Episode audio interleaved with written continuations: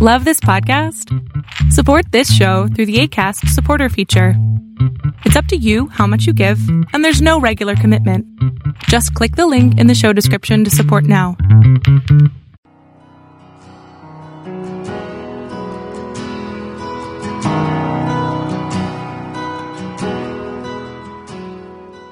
Welcome to Fresh Encounter, the radio ministry of Lifelong Anointing Church. Our mission as a church is to equip the body of Christ to increase in wisdom and in stature, and in favor with God and with men. We're glad that you joined us for this edition of the broadcast. It is our prayer that this broadcast will be a blessing to you. Here now is Pastor Otuno with today's message.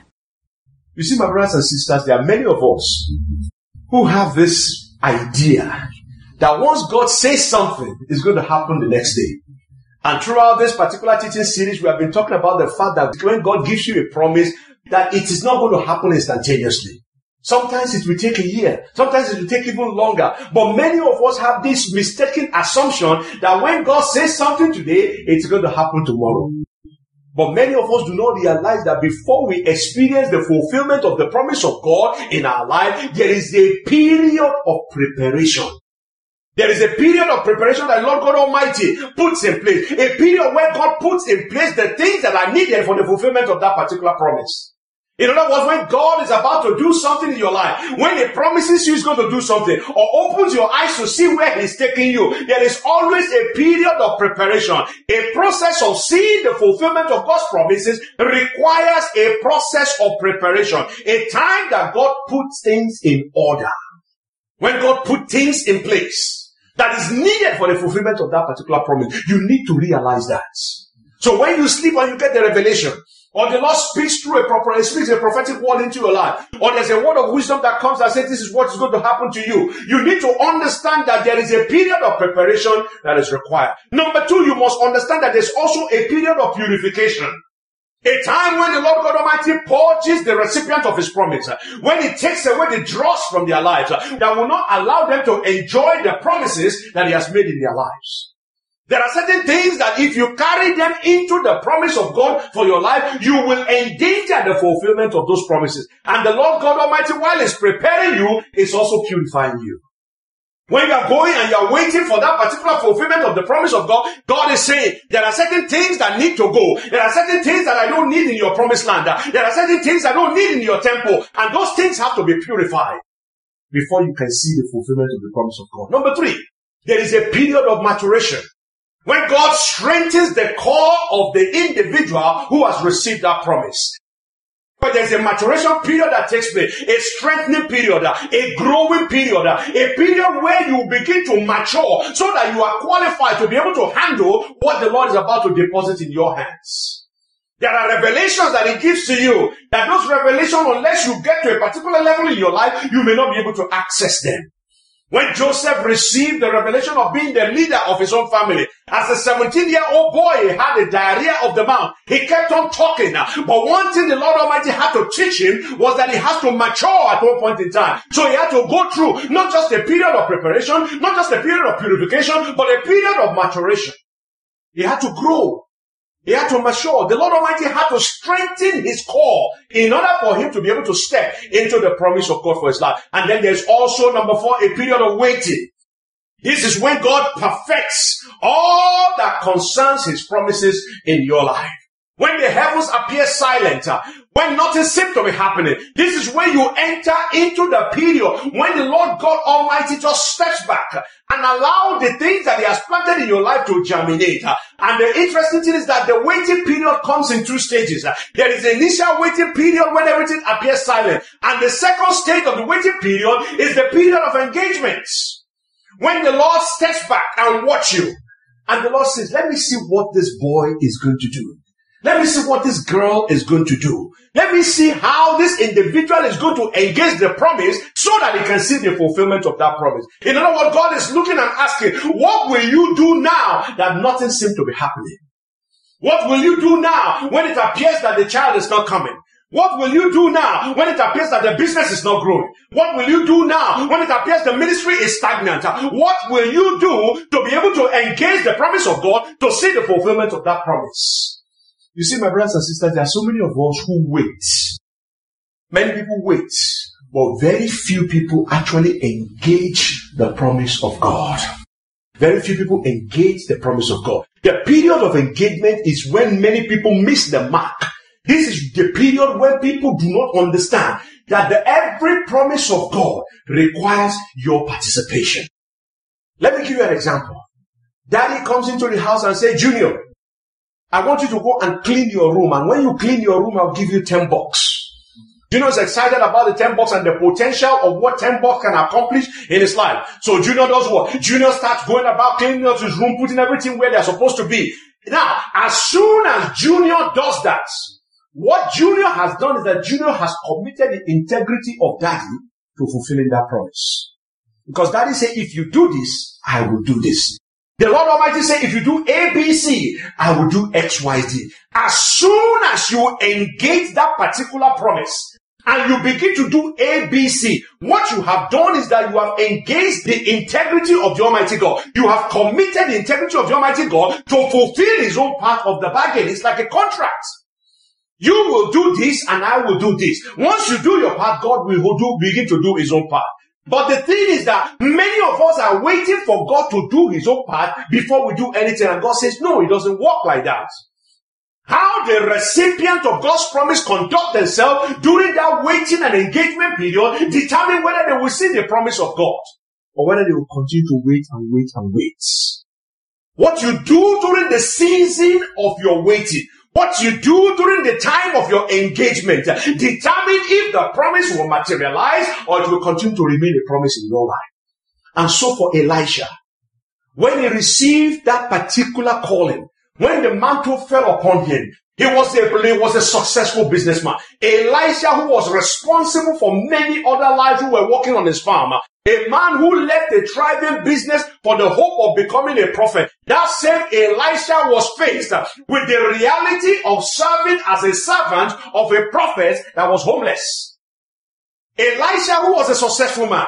I'm sure when you get to the estate of Elijah, the guy will probably be sipping pina colada in the morning looking good and make you doing well. All his employee will come and say, Oh, Gasa, what do you want us to do today? The man will say, okay, you drive 11 tractors. I feel like exercising myself today. I want to drive the 12 one. Here was a guy who was busy, rich and successful.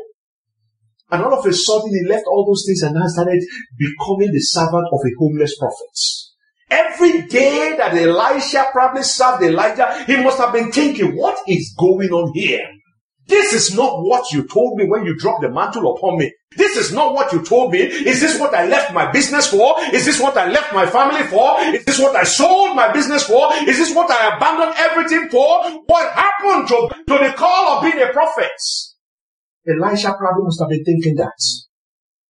But the question this morning is that when Elisha was thinking about all those things, ordinarily it would drive other people to depression. It would drive other people to going back. It will drive other people to say, I can't do this anymore. That's what happened to and, and, Orpah.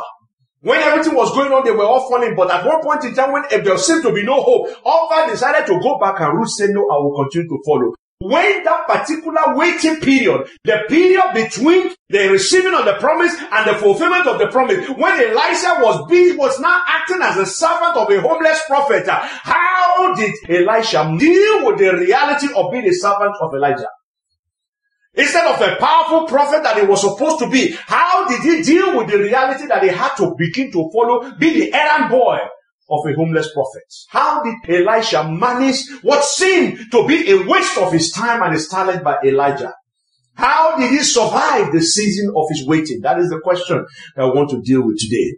My brothers and sisters, let me suggest to you, Elisha survived the waiting season by going through five destiny defining experience.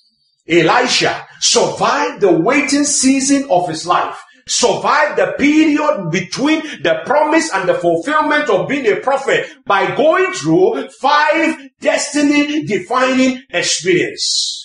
And I'm talking about experiences that shape his life as ministry. I'm talking about the experiences that serve as a turning point in his life. I'm talking about experiences that he looked back upon and he realized that these things were the things that turned my life around. And my brothers and sisters, if you are going to survive, the waiting season for the promise of God that God has given unto you, you need to have some life defining experiences. You must be able to point to the time when certain things happen in your life that solidified your faith in the Almighty God. And the first experience that Elisha went through is what I call the Abel Meholah experience. The Abel Meholah experience, what is it?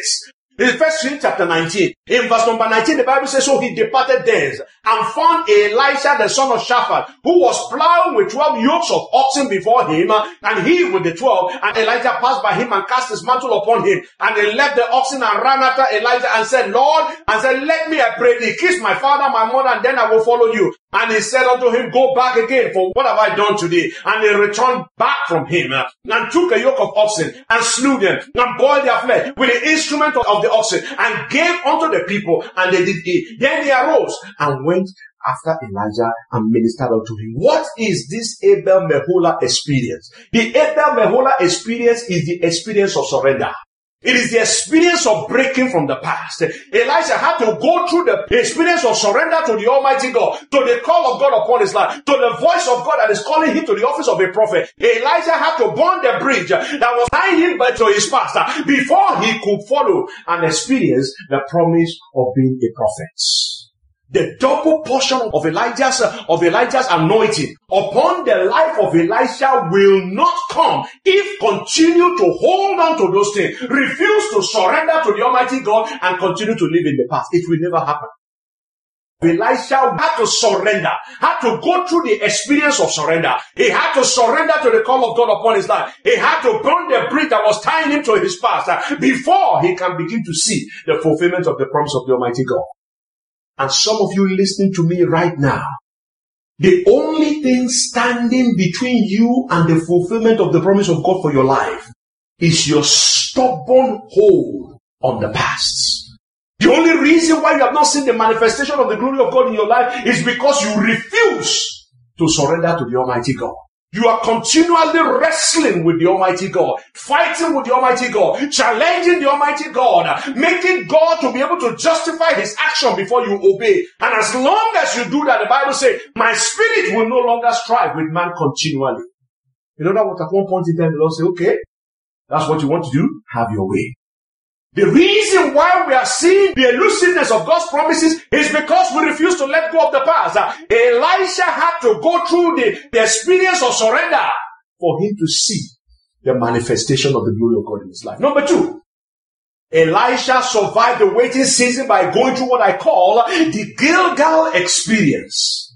The Gilgal experience. What is the Gilgal experience? If you look at 2 Kings chapter 2, reading from verse 1, the Bible says, And it came to pass, when the Lord was about to take up Elijah into heaven by a wild way, that Elijah went with Elisha from Gilgal. And what is Gilgal?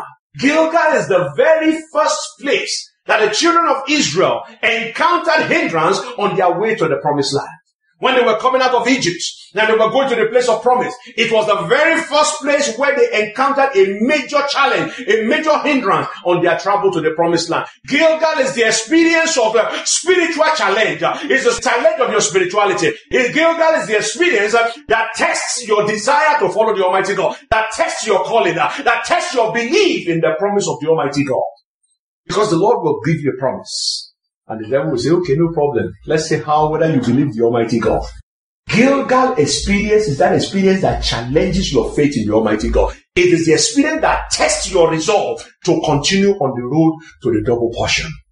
There are many people who today, they have settled in their Gilgal. Elijah had the option of staying at Gilgal. He had the option of staying at the place. After all, he has moved. He has associated with the prophet. Now he has a semblance of prophet uh, or prophet. He has a semblance of spirituality, but the power was not there. And Elijah was saying, you can stay here. But Elijah said, no, no, no, no. This is not why I left my family. This is not why I left my business. This is not the place of my settling down. Gilgal, God takes you through Gilgal to see if you have the resolve, if you have the determination to go the extra mile. And unless you have that experience, when you get to the point where you felt very tired and you say, I don't want to go out anymore, but you picked yourself up, you kept on going. Unless you have had that Gilgal experience, the manifestation of the glory of God might become elusive in your life. God will take you through Gilgal to see if you will stay and settle for that which is not the best. There are thousands in the church today who have settled at Gilgal. They are settled in a place that look good, but the power of God is not there. They have settled for a life that is not the utmost that the Lord has in store for them. They have settled for something that is not the best that God has promised them. Gilgal is a place that the Lord Almighty passes you through. So to see if you are going to settle for the second best. Gilgal is not a resting place. Elisha had to go through Gilgal experience. His resolve was tested by Elijah to see if he would settle for a life without power.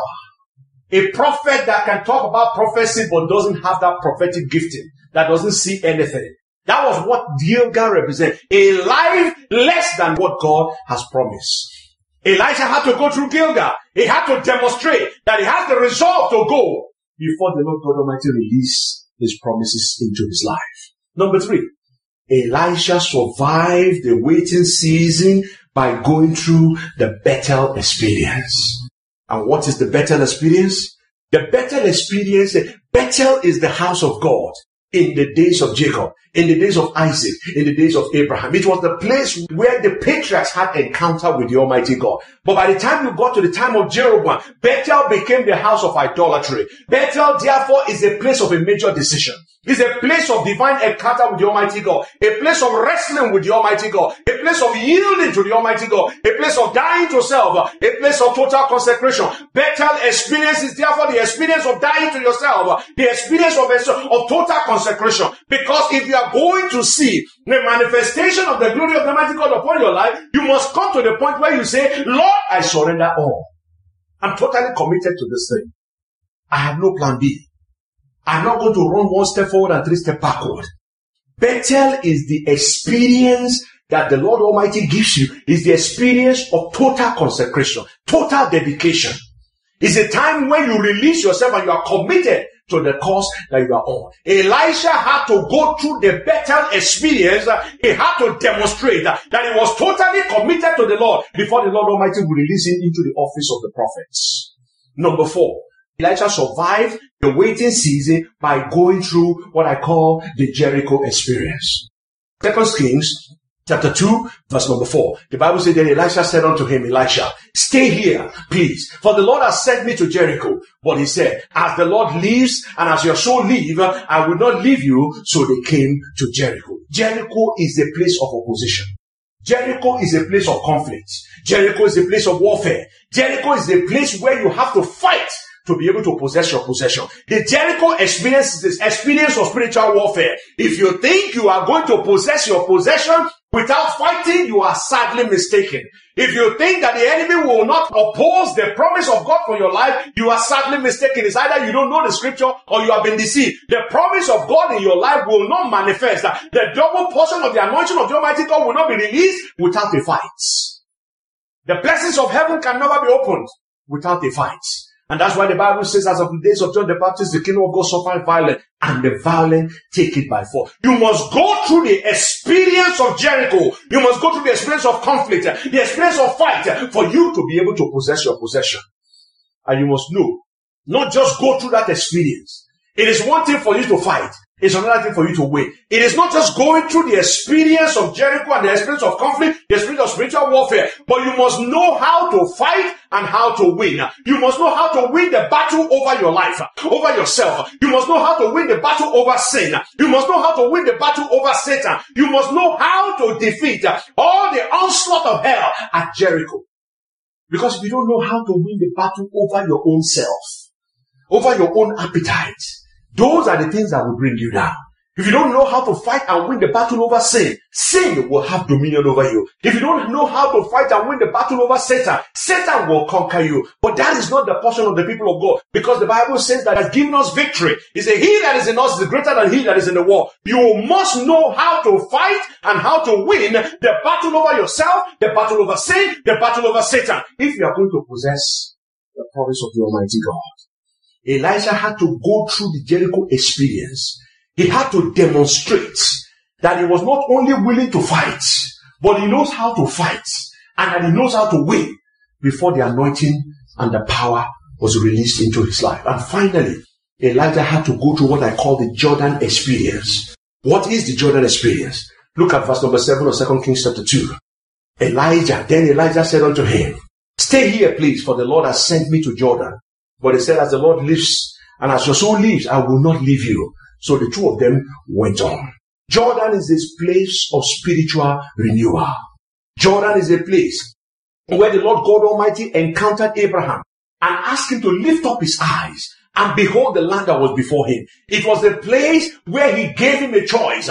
And it was the same place where Abraham gave Lot a choice. He said, look and pick. If you go to the right, I will go to the left. If you go to the north, I will go to the south. But because Lot was not spiritually sensitive, because the eyes of Lot was not open, the Bible said that Lot picked the plains of Sodom and ended up destroying himself. So Jordan is a place where the Lord gives you a clear spiritual vision. This is a place where Abraham received the vision, even for his own future. Jordan is a place of spiritual vision. Jordan is a place of spiritual renewal. It's a place where you see what is possible. That is what Jordan is. And the road to the double portion of your anointing, the road to the answer to your prayer, the road to the fulfillment of your promise must go through that particular spiritual renewal because you must be able to see what God has in store for you. Your spiritual vision must be tested. Your, spiritual vision must be corrected. The Lord Almighty must vision so that you can see what the Lord has in store for you. Jordan is the place where God makes sure that you are able to see what He has in store for you. It is a place where He tears off the covering and put up His own covering upon you. And please understand that God makes you to go through Jordan to make sure that you can see what He's actually about to give to you.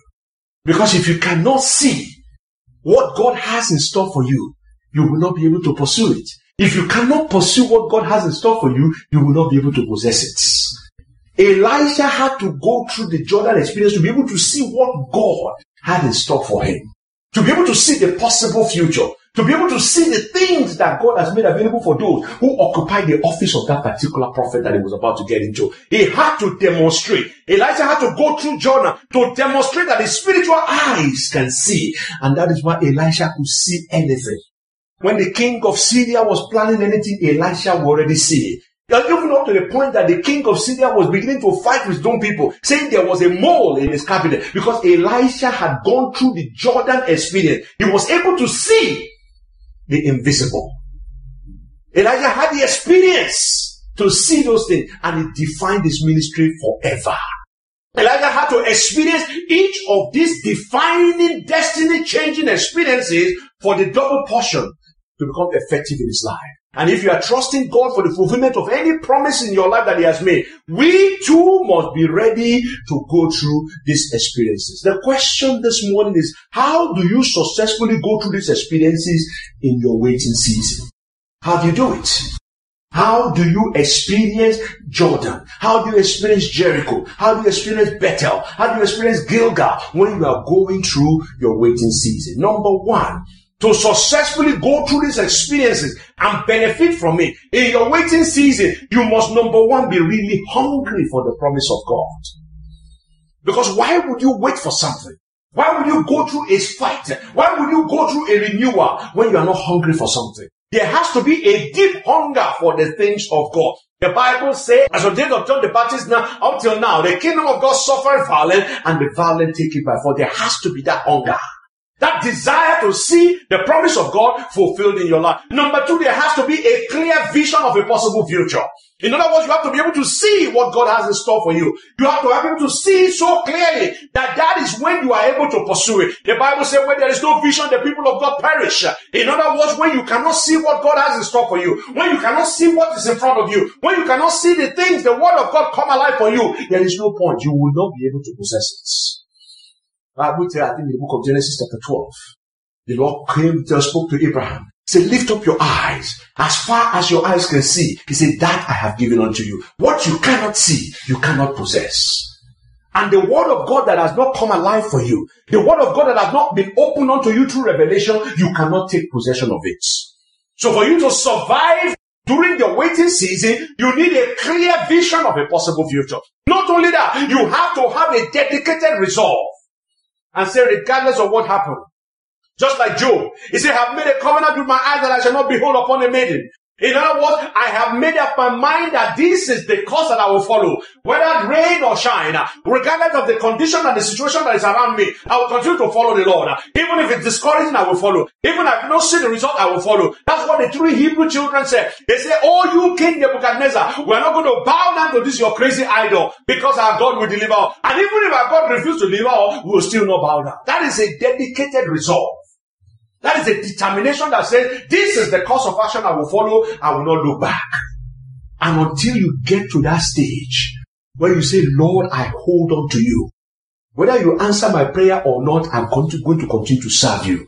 That is how you survive your waiting season. How do you survive your waiting season? You survive your waiting season through prayer.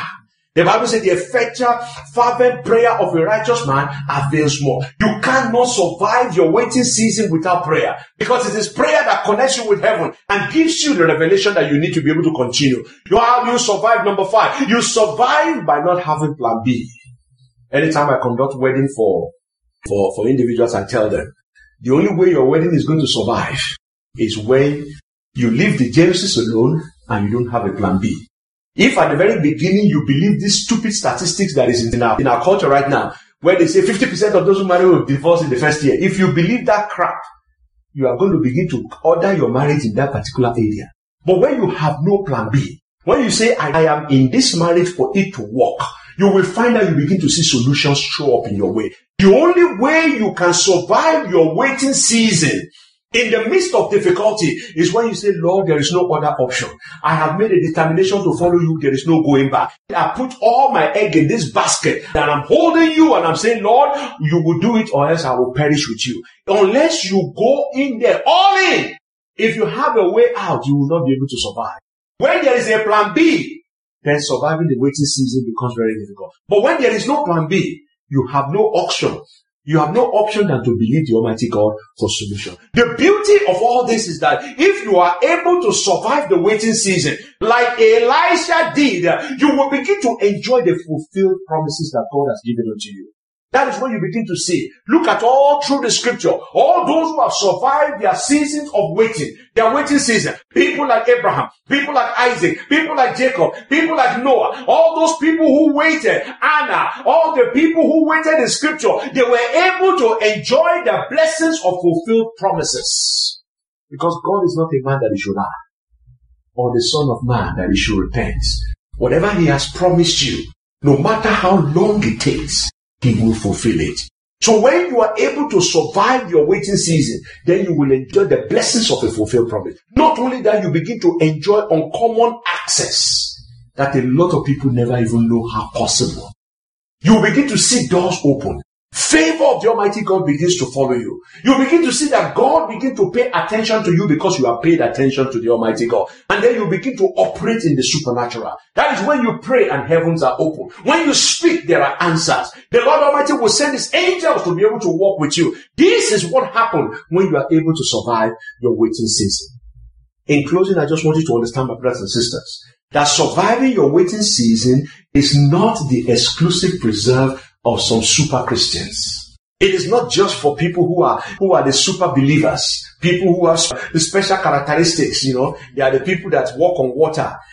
Surviving your, your waiting season is not an exclusive right of some super Christian. It is the privilege of all children of God. The question is, are you that kind of a man? Are you that kind of a woman? Are you that kind of a child of God who is determined to say, the seasons of waiting will not be wasted. My seasons of waiting will not be wasted. Are you that kind of person? Thank you very much for listening to our program today. We invite you to join us every Sunday at 10 a.m. for our Sunday worship service at 2711 Murfreesboro Road in Antioch, Tennessee. We also host Bible study and prayer meetings every Friday at 7 p.m. Visit us online at www.lifelonganointing.com and on Facebook, Twitter, and YouTube. Join us next time for another edition of Fresh Encounter. On behalf of Lifelong Anointing Church, we thank you for listening.